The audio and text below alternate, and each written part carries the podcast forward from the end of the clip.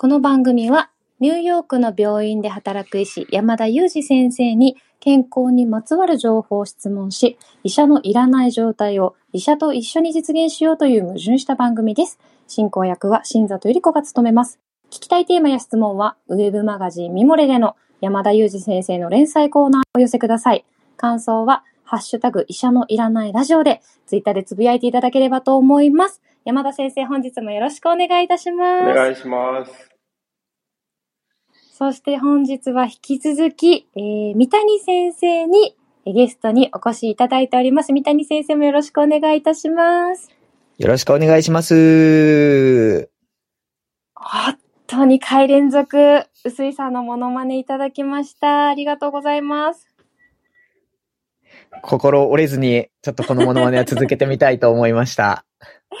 あのーもしこの配信を、あの、前回の配信聞かれてない方に、また再度ちょっと説明になってしまうんですけれども、ね、初期の医者のいらないラジオで一緒にパーソナリティをしていた臼井さんという方のモノマネをしてくださった医者のいらないラジオリスナーでもあった三谷先生に、前回は救急医の仕事ってどんなものとか、英語学習のモチベーションであるとかま、そういったお話、またあの、ヒップホップではなかった、ハウス好きの踊る救急医の踊るの側面の話を伺ったんですよね。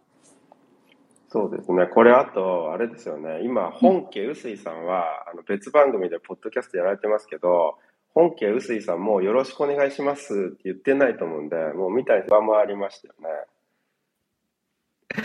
それは嬉しすぎますね。その称号いただけるのはありがとうございます。じゃあ、あの、これからね、あの、三谷先生、あの、ご自身もポッドキャストをやられてるんですもんね。そこでぜひ使っていただければいいかなと思いました。あ、いいんですか？もう公認していただけるなら、もう僕、明日の収録からもう使っちゃいますよ。大丈夫ですか？いや、もうあれですよね。臼井さんには無許可ですけど、まあいいですよね。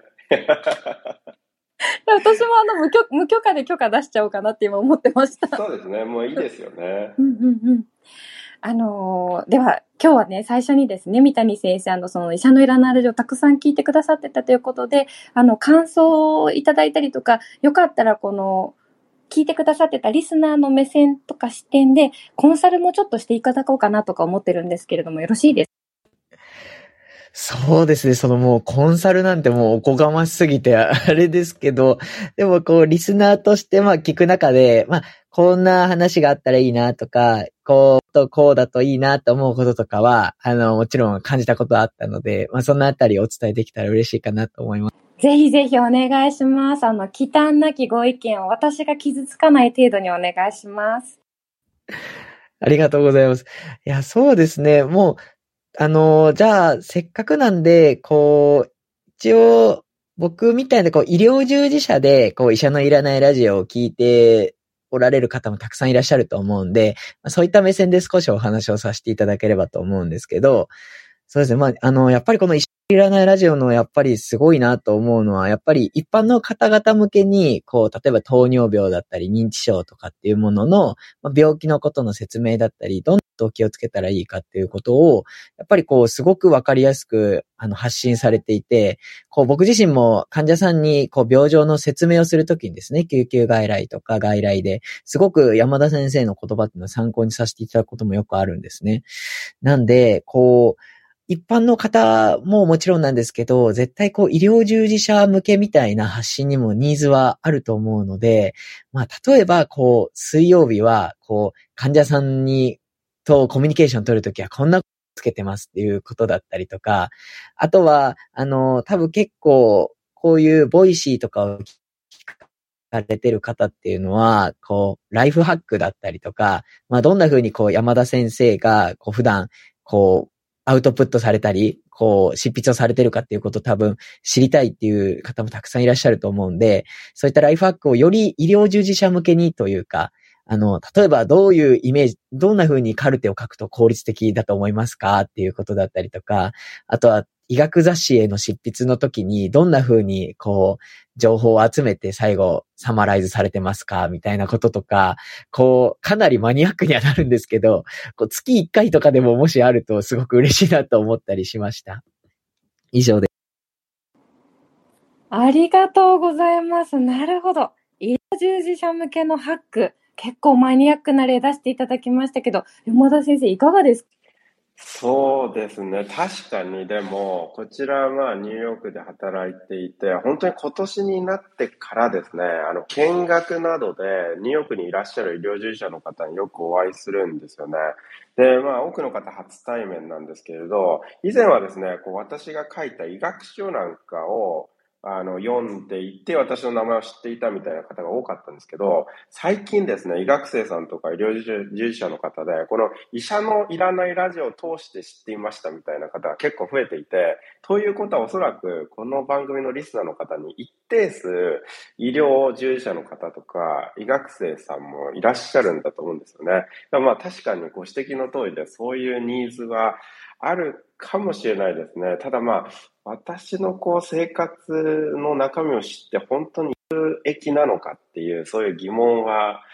ありますし、これはもう新座さんもお分かりいただけるんじゃないですかと思いますけど、それ知って意味あるのみたいなところはあるかもしれないですけどね。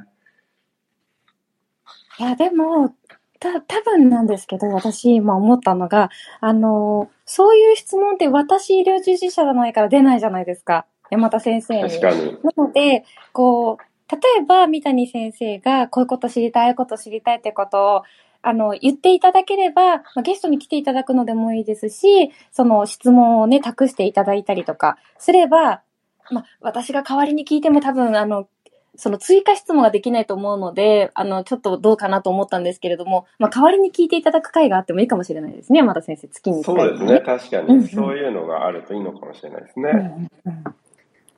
あ、なんかどんどんこう医者のいらないラジオがアップデートしていきそうなあの雰囲気を感じますね、山田先生。アップデートしていきたいですね。こう、三谷先生の貴重なご意見も反映させていただきたいです。いえいえ、そんな、あの、聞いていただけてありがとうございます。あの、まあ、一つの、あの、ただの一意見ではあるんですけど、絶対、絶対多分医療従事者の方結構聞かれてる方、僕の周りでも結構やっぱりいらっしゃって、こう、僕もこっそり実は今回この、あの、医者のいらないラジオに、こう、ゲスト出演させていただくことになったんだみたいなことを言うと、めちゃくちゃすごいじゃんみたいに言われたこともあったんで、あの、周りにですね。なんで、やっぱり、一定数需要はあると思うんで、もう、あの、ぜひお話しいただければ、その時、もし、あの、僕も参加、またさせていただけるならまた、あの、質問のインタビュアーみたいな感じでまた、あの、参加させていただいたりしても、もしニーズがあれば、けど、はい。よろしくお願いします。いや、なんか素敵な企画が一つまた生まれそうですね。本当ですね。ちょっと、あれですよ。新里さんのいらないラジオになっちゃいそうですよね。本当ですね。あの、誰かがいらなくなるみたいなオチを作りがちな山田先生ですよね。そうですね。まあ、基本的に医師のゲストがいらっしゃるときは、もう私はいらないラジオになる予定なんですけどね、いつも。あでもなんかちょっとお二方だけの配信も聞いてみたいななんて思いながらもですね、あの、三谷先生は SNS ってこう、いろいろね、発信されていたりとか、あの、ポッドキャストもやられてるんですけれども、この医局に残ってゆるトークっていうのもやられてるんですよね。で、それは一般の方向けではなくて、研修医の方々向けのものなんですか？あ、ありがとうございます。そうですね。あのちょっと僕自身がやってる、まあ、ポッドキャストというか、まあ、ラジオ番組みたいな感じで、まあ、銘打ってはいるんですけど、こう、定期的にですね、こう、まあ、それこそ本当に医療従事者に絞った、特に、あの、医学生、あとは、研修医ですね。まあ、がメインターゲットになるんですけど、まあ、医局に残っってっていう、この医局っていう言葉がまず多分ですね、一般の方々伝わりにくいかなと思うんですけど、こう、日本でいう医局っていうのは、いわゆる、こう、医者が、こう、集まって仕事をしている、あの、デスクが揃ってる場所みたいなイメージで、まあ、休憩室みたいなニュアンスもあるんですね。なんで、内科の先生も外科の先生も大体その同じ一つの医局っていうところに集まって、こう、あの、そこで、こう、日々の、あの、いろんな仕事をしたりもしますし、そこで休憩するって自分の個人用のパソコンで作業したりとかっていうスペースなんです。なんで、まあそこで、こう、雑談をよくするんですね。例えば日々の外来の診療が終わったり、手術が終わった後とかに、こう、休憩室みたいなところで、こう、医者同士がこう、ゆるく話すみたいなことがよくあるんですけど、まあ、その時間ってこう、意外と、こう、研修医とか、こう、若手にとっては、こう、すごくこう、一番知りたかったことが知れる場所だったりもしてですね。なんか例えば、まあ、どういうふうに普段勉強してますかっていうことだったりとか、あと、例えば、手術うまくなるにはどういうふうなことを気をつけてますかみたいな、ちょっとした雑談みたいなを、そういったところで話すことがあって、まあ、そういった、こう、ちょっとした雑談の中にこそ、そういったライフハックってあるんじゃないかっていうのを思って、こう、僕とですね、もう一人、ゆっくり救急医っていう名義で、こう、発信されてる先生が実はいらっしゃってですね。で、そういった、こう、救急医二人で、こう、ゆるく雑談をしながら、こう、端々に少しでもこう有益なこととか、明日の診療だったり生活に役立つことがあるといいなと思って、ちょっと始めてみたっていうのがきっかけです。えー、なるほど、そうなんですね。医局っていうのは、まあ、休憩室のようなイメージだということで、その、やっぱり貴重な情報交換の場になってるんじゃないかなというふうに私も今お話伺ってて感じました。それをね、耳で聞けるっていうのは、研修医の方とかにとってはすごく有益ですよね。え、あとは、ゆっくり救急医とか、なんとか救急医、あの、踊る救急医とか、その、やっぱり皆さん、救急医の前に何か言葉つけがちですね？これはつけがちなのかもしれないです。もう僕も、あの、何か SNS で発信しようと思った時に、やっぱりこう自分のアイデンティティは何かなって思った時に、こう、まあ、まずはちょっと救急医っていうのを、こう、ちゃんとこう、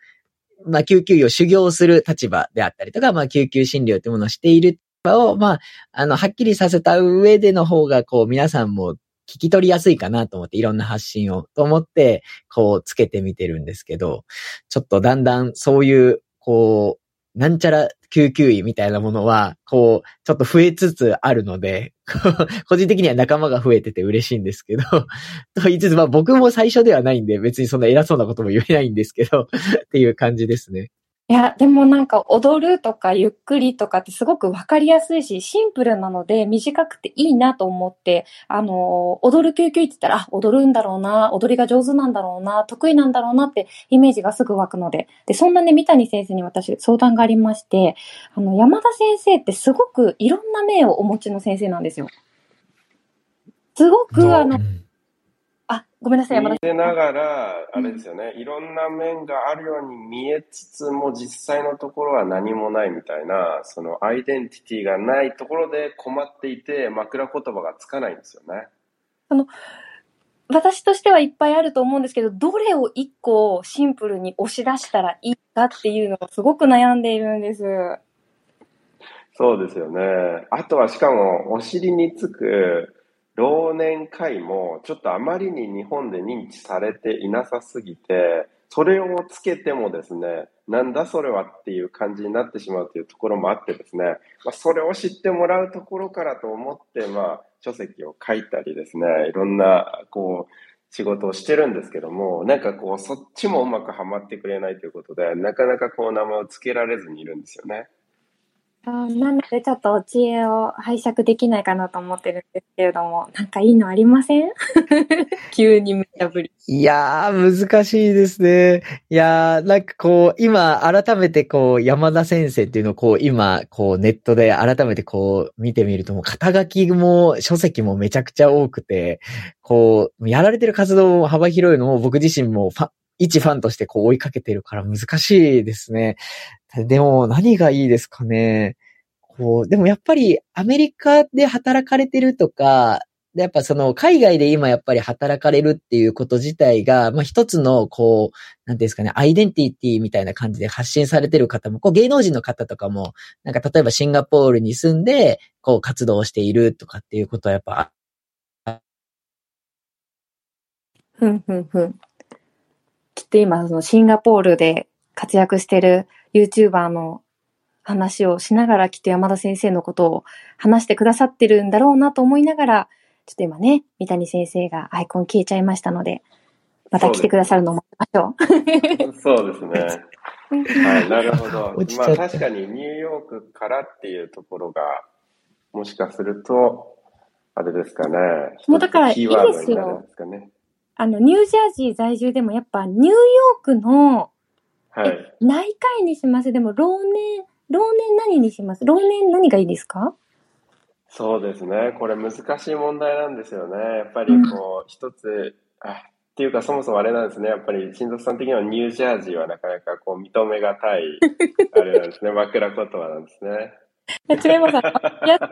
ありやすさですよ。あ、先生が戻ってきてくださいました。ね。ニューヨークっていう方がやっぱりちょっと輝きやすいですもんね。そうですよ。いかがですか？三谷先生、あの、ちょっとアイコンが落ちてらっしゃる間にきっと頭がまとまってくださったないですか？そうですね。失礼しましたみたいな感じですよね。そうですね。まあ、ニューヨークの老年ってなるともう日本人要素もないから、もう、なんかまた離れていっちゃいますよね。いやー、難しいなもう、どう、どうしましょはい。あ、じゃあこれはもう宿題にしましょう、先生。そうですうんうんね。確かに、こう、宿題として考えてきていただけますかね。まあ、ただ本当に踊れない、歌えないなので、なんかそういうのはつけられないっていう、こう、残念なところがあるというご理解いただかないといけないですけどね。だってね、山田先生、あの、三谷先生ったら踊るだけじゃなくて、綴ることもできるんですよ。そうですよね。なんです。ね三谷先生、水曜日に連載エッセイも書かれてるんですよね。う。そうです。ありがとうございます。そこまで見ていただけてるなんて、ありがとうございます。そうなんです。なんかこれもですね、あの、医学生とか、あの、研修医向けっていう、あの、その、プラットフォームの中で、こう、読めるエッセイとして、こう、連載をさせていただいてます。で、私、あの、読もうと思ったんですけど、そもそも医療従事者じゃないとね、あの、アカウントも作れなかったので、ちょっと脱落してしまって読めなかったんですけれども、あの、今度はね、なんかこう、一般の方にもね、あの、見ていただけるような場所で書いた、あの、お書きになったもの読んでみたいな、なんていうふうに思いました。で、あの、あとはね、三谷先生のお人柄をね、リスナーの方にも知っていただきたくて、私いつもね、ツイッターをこう、すごい鬼サーチするんですけれども、三谷先生、あの、鬼滅の刃のお話とか書かれてましたよね。あそうですね。いや、そのツイートまで見られてるですね。いや、すごい、恥ずかしくなりますね、なんか。あの、なんか、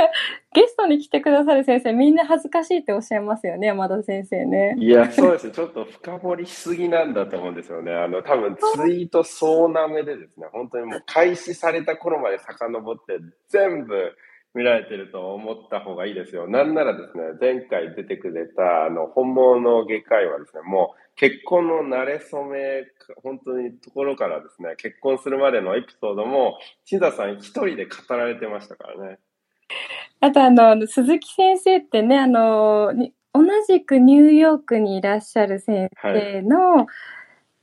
3日前ぐらいに食べたランチがドーナツとかね、そういう話もね。そうですよね。そのランチが何かまで把握してましたからね。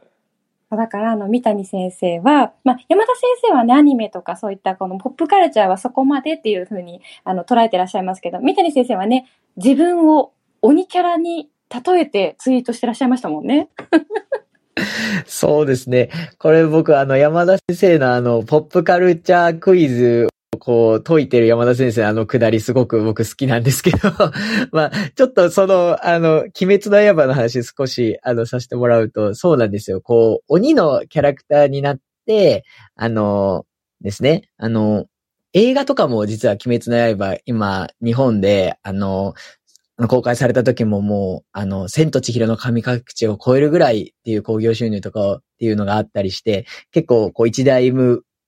ムーブメントみたいになったんですけど、こうその中で出てくる、こう赤座っていう鬼のキャラクターがですね、こう鬼っていうのは、すごく簡単に言うと、こう人間みたいに老いたりもしないし、まあ怪我をしてもすぐ治っちゃうんですね。で、あのそういう時に、こう、敵と敵としてまあ登場する赤座っていうすごいボスキャラなんですけど、まあそれと戦うこう煉獄っていう煉獄さんってよくまあみんなこう言いますけど相性があって。で、あのーそういう時にこうやっぱり鬼っていうものの方が、こう人間よりも万能だっていうふうに訴える赤座と、その人間らしさっていうものも大事なんだっていう、あの、まあ、煉獄さんとの戦いなんですよね。で、ちょっとそこで、こう、山田先生にクイズを出させていただければと思うんですけど、こう、その赤、そうですね、この赤座っていう、その鬼のキャラクターがですね、まあその人間の、まあ煉獄さんってすごく鍛錬をして、もうすごく強い、もうそういうもう最強の二人がこう戦い合うシーンがあるんですね。で、そこで、こう、赤座がある提案をするんですよ。煉獄さんに。どんな提案だと思いますか？で、それは、こう、すごく有名なセリフがあるんですよ。で、それはどういう提案だと思いますかっていうのをちょっと質問してみたいです。もう、もうあの、全くわからない世界観すぎてですね、ちょっと答えに苦しんでるんですけど、鬼と人間ですよね。で、対峙して、人間に対して鬼が言うセリフですよね。あ、おっしゃる通りです。何ですかね。あの、あれですね。これはもう日本の伝統である節分を意識したコメントをですね、ここでしてきたっていうことで、俺に豆をまいてくれってどうですか？最高です、先生。すごい、こう、攻撃されに来るんですね。攻撃されるんですね。斜めの斜めの斜め上の回答でしたね、三谷先生ね。いやー、そうですね。やっぱり山田先生すごいなーって、やっぱり改めて、もう、またファンドが増しました。ちょっと褒められてるのか、けなされてるのかわかんないですけどね。これはあの、もちろん私も含めて、鬼滅の刃のそのね、伝説のシーンを知ってる人から見たら大爆笑だったと思います。豆を負けて、赤さんが言うかっていう話ですよね。本当に楽しすぎます、山田先生。じゃあ、ちなみに、南先生、正解は、ね、正解を教えてほしい。あ、そうですね。正解は、あの、まあ、お前も鬼にならないかって、こう、赤座が、こう、煉獄さんに提案するんですよね。こう、やっぱり人間は、やっぱり老いるし、こう、強くても、こう、怪我をしてしまうと、剣が震えなくなると。でも鬼になれば一生俺と戦い続けられるぞみたいな話をするんです。っていう、こう、すごく有名なシーンだったんですけど、まさかちょっと豆が出てきて、僕もちょっと豆鉄砲食らったような、あ、ちょっともうこれ。これ結構じわじわきますね。進行に差し支えがありますね。これそうですね。正 正解聞くとあまりに的外れだったってことがよくわかりますね。ちょっとね、落ち着いていきたいと思います。私もね、ちょっともう、思い思い出さないように、えっ、と、話を変えていくと、まあ、こんなようなね、あの、鬼滅の刃だったりとか、アニメだったりとかにも造形が深い三谷先生なんですけど、こう、そういったものにもすごく興味があるっていうのは、まあ、どんな思いからなんでしょうかっていうところも聞いておきゃいけないですね。あ、そうですね。まあ、あの、すごく深い思いがあって、こう、アニメを見てるかっていうと、そこは難しいところはあるんですけど、こう、まあ僕自身、例えば、あの、まあ、ラジオのパーソナリティみたいなものもやってみたいなと思って、こう、挑戦をしてみたり、こう、エッセイを書いてみませんかって、こう、提案いただいたものを、こう、作ったりっていうのを、こう、発信したりとか、何かクリエイトするっていうことはすごく好きで、なんで、こう、昔子供の頃は、もともとアニメとか好きで、こう、見たりもしてたんですけど、だんだん、こう、自分自身に、こう、発信するチャンスみたいなものをいただけるようになってからは、こう、発信する側の作者だったりとか、あとはまあその絵を描かれてる人たちとか、まあそう、例えばもう、こうかなり深掘りすると、例えばこう広告を打ってる人たち。なんでこのアニメだったり映画は、こう、いわゆるバズるというか人気になったんだろうみたいなものを見たりとか、こう、ものづくりみたいなものを、こう、裏から考えてみたりするっていうのも面白いなと思って、最近はよく見るようになってますね。なんかあの、マーケティング的な思考とか視点もお持ちな感じですよね。今お話伺ってると。あ、おっしゃる通りですね。まあ、いわゆるその SNS のマーケティングだったりとか、あとは、まあそういった自分自身も例えばブログを、あの、実はあの、少し書いていたりするんで、そういったものの、こう、いわゆる、こう、Google とかの検索エンジンにヒットしやすくなるような、まあ、SEO っていうんですけど、そういったものの対策とかっていうのは、こう独学ではあるんですけど、こう、やりながら学ぶみたいな感じで、こう発信しながら自分自身も学んでっていうので、こう、やってみるのが好きなんで、そういうトライアンドエラーみたいなことは結構してるかもしれないです。あなるほど、なるほど。それで結構私、あの、三谷先生のこのツイッターのフォロワー数もすごく多くいらっしゃるから、セルフブランディングのこのうまさみたいなものの秘訣が分かったような気がします。そうですね。そういうのも、うんなんかちょっと勉強してみて、まあ、せっかくこう届けるなら多くの人に届くといいなと思ってやってみてっていうのはあるんですけど、まあそれがこう、か発散、拡散力というか、まあそういうフォロワー数を伸ばすことが目的になってはいけないなと思いつつも、まあそういったものも大事だなと思いながら、そこのバランスはいつも考えながらいろいろ発信はしてみてます。あの、ちなみにね、あの、前回の配信でちょっと聞きそびれちゃったことにつながるかなと思ったんですけど、あの、医学の勉強以外に興味を持つことも多くって、医学そのものにモチベーションを持つことが大変だったっていうことも教えていただいてたんですけど、やっぱり、この今おっしゃっていただいたようなことも勉強されたいからっていうことになりますかね？あそうですね。あの、まあ、学生時代とかですね。まあ、あの、医学生になるっていうのは、多分おそらくみんな医者になりたいと思って、こう、まあ、医学部に行く。まあ、僕ももちろん、あの、高校生の時そういうモチベーションで医学部に入ったんですけど、こう、いざ大学生になると面白いこととかやってみたいことがちょっと多すぎて、で、まあ、僕の中では、こう、一番大きかったのはやっぱり踊る救急医と言っているのもあって、こう、ダンスがやっぱりすごく楽しくて、もう本当に、こう、週に8回とか9回とかレッスンに通ったりとか、もうコンテストとか、あの、バトルイベントっていうですね、まあ、即興でダンスし合うみたいな大会とかにも、こう、結構県外とかにもどんどん出たりしてやったりとかして、こう、もう本当に、こう、一時は、こう、誘ってもらったこともあったりしたのであったんですけど、こう、ダンススタジオとかで普通にダンスのインストラクターになろうかなと思ったりしたタイミングもあって、っていう中で、こう、でもやっぱり、こう、医学部である以上、こう、国家試験を合格するまでに、こう、いろんな定期試験だったりとか、まあ、勉強しないといけないっていう流れがあったりするんで、なんかそこの維持が大変だったなっていうのは、こう、ありつつっていうののお話を多分、あの言ってくださったですかね。なるほど、なるほど。そうだったんですね。だからこそ、あのーその週8回、9回レッスン受けられて、インストラクターになろうというぐらいのモチベーションがあるからこそ、救急医と踊るの2個がシンプルにつながるんでしょうね。あの、その2つってギュッと絞れるんでしょうね。山田先生は医療ですもんね。そうですね。もう一個もう本当に。枕言葉も医療になっちゃうんで、そうなんですよね。面白くなくなっちゃうんですよね。いや、なんで、なんて言うんでしょう。この大きいものがあって、その周りをこう、なんか支えているいろんなものっていう感じのイメージなので、うん、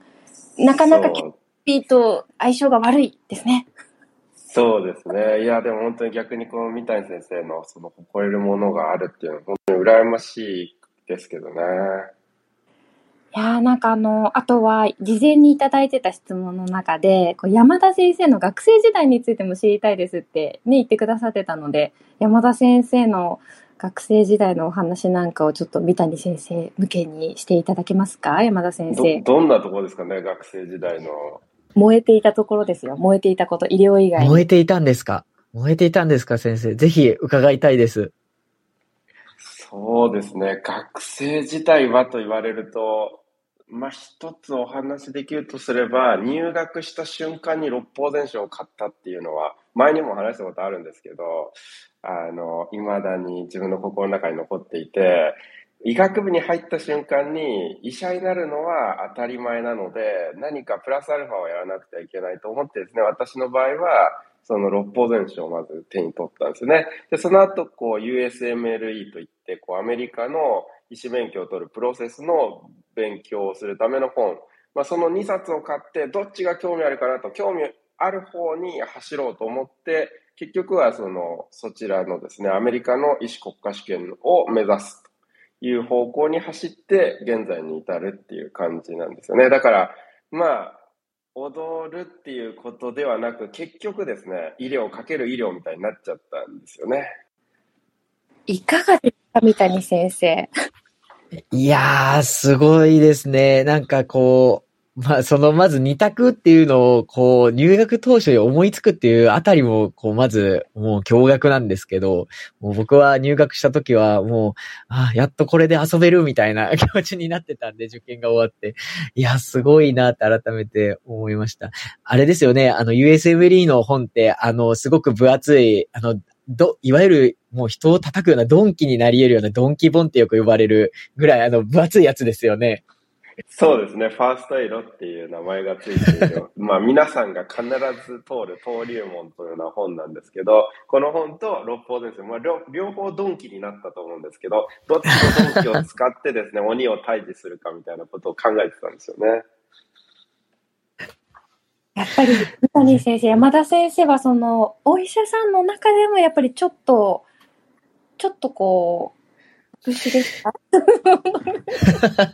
いや、もう特殊というか、もう逆に言うと、こう、王道というか、まあもう、あの、いわゆる、まあ僕もその学生時代に、こう、こう同期とかで、あすごい、この子すごいなとか、あこの子すごくなるだろうなっていう子たちが、こう、やっぱりそのファーストエイドをこう持って読んでたりしたので、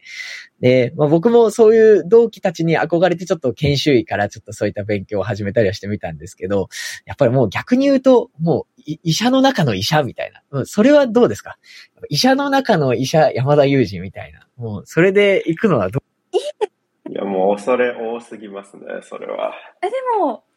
でも王道って言葉がすごくしっくりきました。その、お医者さんってめっちゃ頭良くて、常人とは違う感性を持ってるみたいな、これ、あの、あくまでもイメージなんですけど、漠然としたイメージそのまんまって感じですもんね、今の山田先生のお話伺うとね。まあでも、王道って、自ら名乗ってたらちょっと痛いですよね。いや、この話はちょっと永遠にできますね、この悩みと、この。そうですね。はい。じゃあまたこのて、このあの山田先生キャッチコピー問題については、次回三谷先生にいらっしゃる、三谷先生にゲストに来ていただくときに持ち越すことにしましょう。そうですね。はい。わ、うん、かりました。じゃあ宿題ということで、ちょっと僕も考えてみようと思います。ありがとうございます。何かあの、三谷先生、あの、山田先生に他に聞きたいこととか、聞きそびれたこととか、話し足りないこととかございませんか？そうですね。もう話足りないことはもう鬼のようにあるんですけど、まあ、あの、一つですね、あの、こう今直近僕も直面している課題でもあるので、ちょっと少し伺えたらなと思うんですけど、こう実は今ありがたいことに、まあ執筆の依頼だったりとか、こう書籍を書くみたいなことをいただいて、こうちょっと同時進行でいろんな書籍とかを書いたりとか、編集したりっていうのがちょっと続く日々が続くあるんですね。で、まあ、そういう中で、こう、山田先生ももう同時にたくさんの書籍を、あの、原稿書かれてたりすると思うんですけど、あの、それにあたって、あの、例えば、1日とか半日とか、そう、時間があった時に、それぞれを、こう、バランスよくというか、こう、思いつくものからやるのか、それともこう、一つ一つのタスクをもう、あの、もうその日はその原稿のことだけをやろうとか、その本のことだけをやろうっていうふうに、こう分けられてるのかとかっていう、その原稿の書き方とか、こう書籍の作り方みたいなものをちょっと伺えたらなっていう質問をさせてもらってもいいですか？なんかすごい真面目な質問ですいません。いえいえ、ありがとうございます。あのですね、今年医学書と一般書合わせて10冊ぐらい作ってるので、そのお気持ちよくわかるんですけど、あの、私自身はですね、一つのことを2時間とか3時間とかやってると飽きちゃってですね、飽きてくると、やっぱりパフォーマンス落ちてきて、速度も落ちてくるんですよね。なので、あえて、例えば半日時間があったら、その半日4、5時間を1時間ずつ小分けにして、2つか3つ、あの、切り替えてですね、1時間おきに切り替えてやっている仕事をあえて切り替えてですね、こう1日で2つとか3つをやるっていうような形にしてますね。で、もう一つは、やっぱり一人で抱え込もうとしすぎると、仕事って終わらないので、チームワークをかなり意識してますね。それはもう書くことについてもそうなんですけど、例えばバッとラフに書いてですね、それをどなたかに編集してもらうとかですね、一人で全部抱え込んで全てをやろうとしないみたいなことはしていて、実際今、例えばミモレの連載なんかも、新雑さんというライターさんに綺麗な文章を書いていただいて、私が医学的なところを担当するっていうような形で成り立っていますので、これを一人で全部連載書いていたら、やっぱりかなり息切れしていたと思うんですけれど、新雑さんとのこうチームワークがあって成り立っているような連載もあるので、そういうチームワークをですね、それぞれの書籍とか雑誌でもかなり意識してますね。ありがとうございます。そうですね。あの、こまめに切り替えながら、こう、飽きたりとか、そう、疲れたりっていうのを避けるのと、あとはやっぱりチームワークというか、まあ逆、分担できることとか、こう、依頼できることっていうのは、こう、お互い頼り、頼られつつやっていくっていうことなんですかね。いや、すごく参考になります。ありがとうございます。いや、よかったです。あの、私もですね、もっとさらに若い頃は何でも自分でやらなければと思ってたんですけど、それが結果的に物が出るタイミングを遅くしてしまったりして、それで迷惑がかかるみたいなこともあったので、逆にですね、いろんな人の手が入った方が完成度も高くなったりするんですよね。なので今はもうどんどん躊躇なくですね、お願いをするっていうようになりましたよね。確かにその頼るのもすごく勇気がいることだと思いますし、なんか僕自身もこう、そういう何かを作るっていうことをする中で、こう、悪いかなと思う気持ちだったり、あとは、こう、頼るた時に、こう、思ったようにならなかったらどうしようって不安とかがやっぱりまだ、あの、あって、こう、自分のその裁量を預けれないみたいなところがあったりしたんで、ちょっと、こう、人にお願いする勇気というか、なんかそういったものもやっぱり大事だったりとか、あと、こう、協力することの大切さみたいなものをちょっと今日改めて感じたので、ちょっと意識してみようと思いました。ありがとうございます。そうですね。特にこう、多分学年が上がっていくにつき、つれですね、こう後輩が増えていくので、後輩をどうやってこう育てるかっていうとおこがましいかもしれないですけど、どうやってその人の成長の助けになるかみたいなことを考えていく中で、やっぱりある程度、ガッと依頼するみたいなことも大事だったりしますし、あとはこの領域で仕事をし続けていると、だんだんこう信頼できる仲間みたいなものが増えてきて、あ、この人はこれに長けてるからこれお願いしようみたいなことがやっぱり、あの、だんだんスムーズにできるようになっていくとは思いますよね。いやー、なるほど。いや、もうこの、僕の人生のコンサルみたいなの聞いていただいてるのも一生き、この話を続けたいです、本当に。ありがとうございます。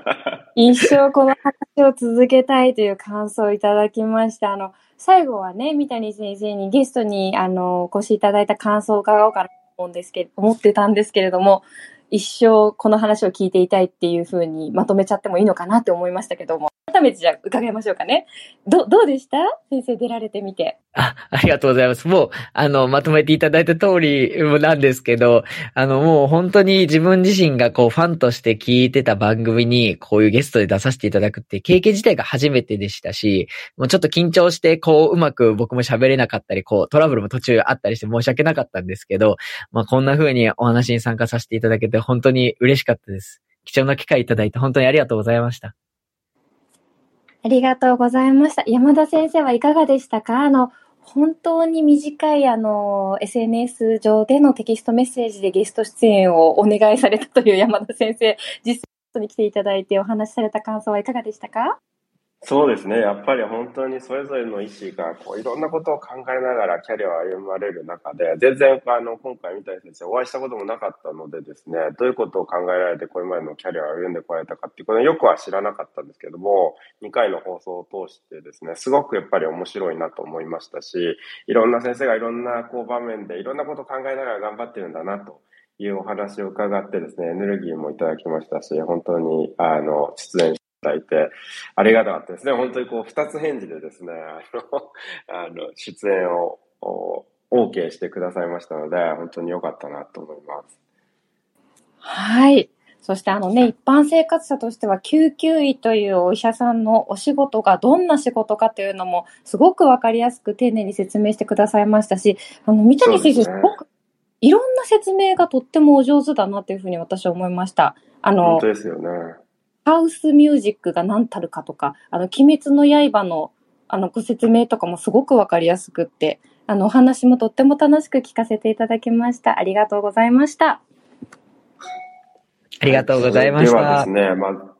前回と、あの、それから今回ですね、2回にわたってですね、踊る救急医こと三谷先生にご出演いただいて、救急医とは何かから始まってですね、本当に鬼滅の刃のことまで、あの、教えていただいたんですけども、いろんな話をできたと思うので、ぜひですね、あの、今回聞かれている方は前回の放送も遡って聞いていただけるといいのかなと思います。それでは、じゃあ、三谷先生の出演会はこの辺で終わりにしたいと思います。Thank you so much for listening. See you next time.